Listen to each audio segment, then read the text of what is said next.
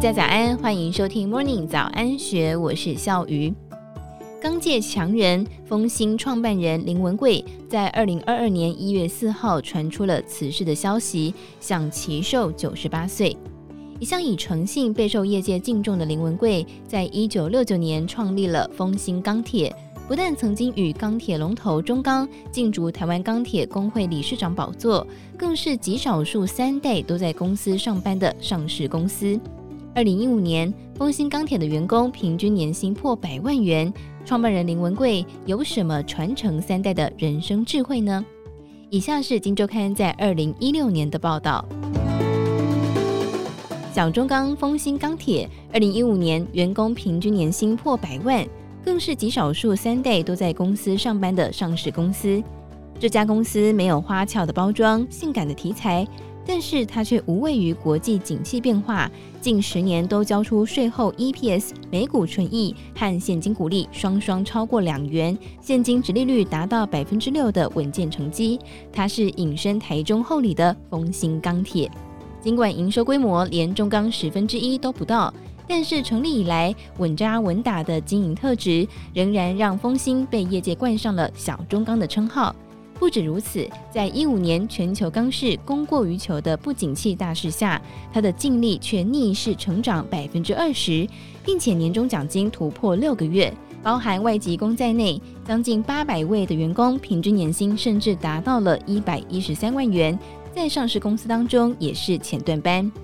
祖父孙三代传承三代的智慧，要从诚信开始说起。公司成立第三年，就和父亲一起打天下的林明如透露，自己刚进公司的时候，就遇上了丰兴创业至今最危险的时期。那一年，公司买进超过两万吨的废铁，没有想到废铁船进港时就先跌价，使用时又大幅跌价，算下来每吨价差超过了一千元，等于亏损超过两千万元。公司随即陷入现金周转的危机。他不讳言。其实当初那艘废铁船是和中部另外一家的钢铁厂联合采购，当大幅跌价之后，那家就跑了。但是他们不但照开信用状，还把他的部分也顶下来。林文贵接着找上了另外一位股东，坦诚跌价损失，寻求支持。两个人几乎是倾家荡产，把积蓄全部掏出来填补财务缺口。一般人那时候多半都是拖别人下水，只求自己赶快脱身。这堂诚信课听来八股，但是父亲的身教从此给了林明如最经典而深刻的一种示范，就是就算会赔钱，仍然坚持百分之一百不违约的商道。林明如回忆，在十二年前，他接棒董事长之后，接下了一笔台积电新厂房钢筋大单，当初签约价是每吨一万三千元，没有料到出货时，钢筋价竟然一度大涨到三万元，等于是现卖现亏。但是按照合约精神，亏损再大，他还是牙一咬，把钢筋当废铁卖。他解释，丰兴虽然吃亏一次，但是却让客户与公司之间建立起诚信交易的互信基础。即使价格有上有下，但是大家都遵守合约精神。他举例，如果合约是每吨价格两万四千元，出货时行情却已经跌到两万元，他们的客户多半都还是愿意维持原价开状。如果诚信是第一堂课，认真就是林文贵传承的第二堂人生课。林文贵回忆，早年自行创业之前，就曾经每天五点起床，坐巴士到丰原，赶七点前上班，三百六十五天只休息两天。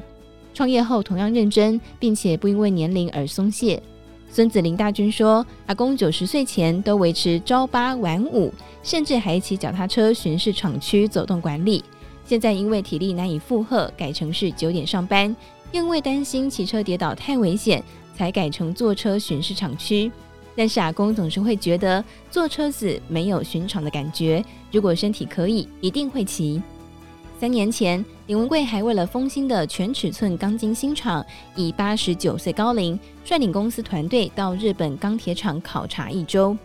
由于日本钢铁是夜间生产，凌晨五点就要过去工厂。他不只是跟团队四点多起床，还搭新干线到全日本四家钢厂走透透，跟着员工爬上爬下。而让林大军更有感的是，作为创办人，爷爷甚至是不耻下问的向日本基层技术员请教设备问题。林文贵传承的第三堂人生课，则是逆风。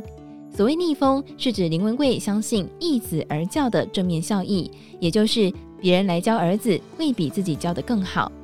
他自己就曾经被父亲送到台北纺织公司学三年的会计，因此学到数字概念，至今仍然会拿自家的财务数字和台湾国际钢厂比较，检讨彼此输赢。在林明如退伍之后，也是先到贸易公司上班训练之后，才进自家的公司，而且要从基层作业员开始历练。林明如不讳言，自己在外上班曾经被老鸟欺负，很多的委屈点滴在心头。但是回想起来，这堂课却是弥足珍贵。他说，企业家第二代最怕是好高骛远，没有在外面上过班，直接空降公司主管，人家都会顺他的意。以为自己很厉害，真的会养成自大无知的个性，自以为是，讲话甚至会从鼻孔出来。很多事情要靠自己历练才会了解。诚信、认真与逆风，这是丰兴家族传承三代淬炼出的三堂人生必修课。林大军的儿子出生之后，他就是三个孩子的爸，也继续把家族智慧传承下去。以上内容出自《金周刊》一千零二十四期，更多精彩内容也欢迎参考《金周刊》官方网站或是下载《金周》的 App。有任何想法也欢迎留言告诉我们。祝福您有美好的一天，我们明天见，拜拜。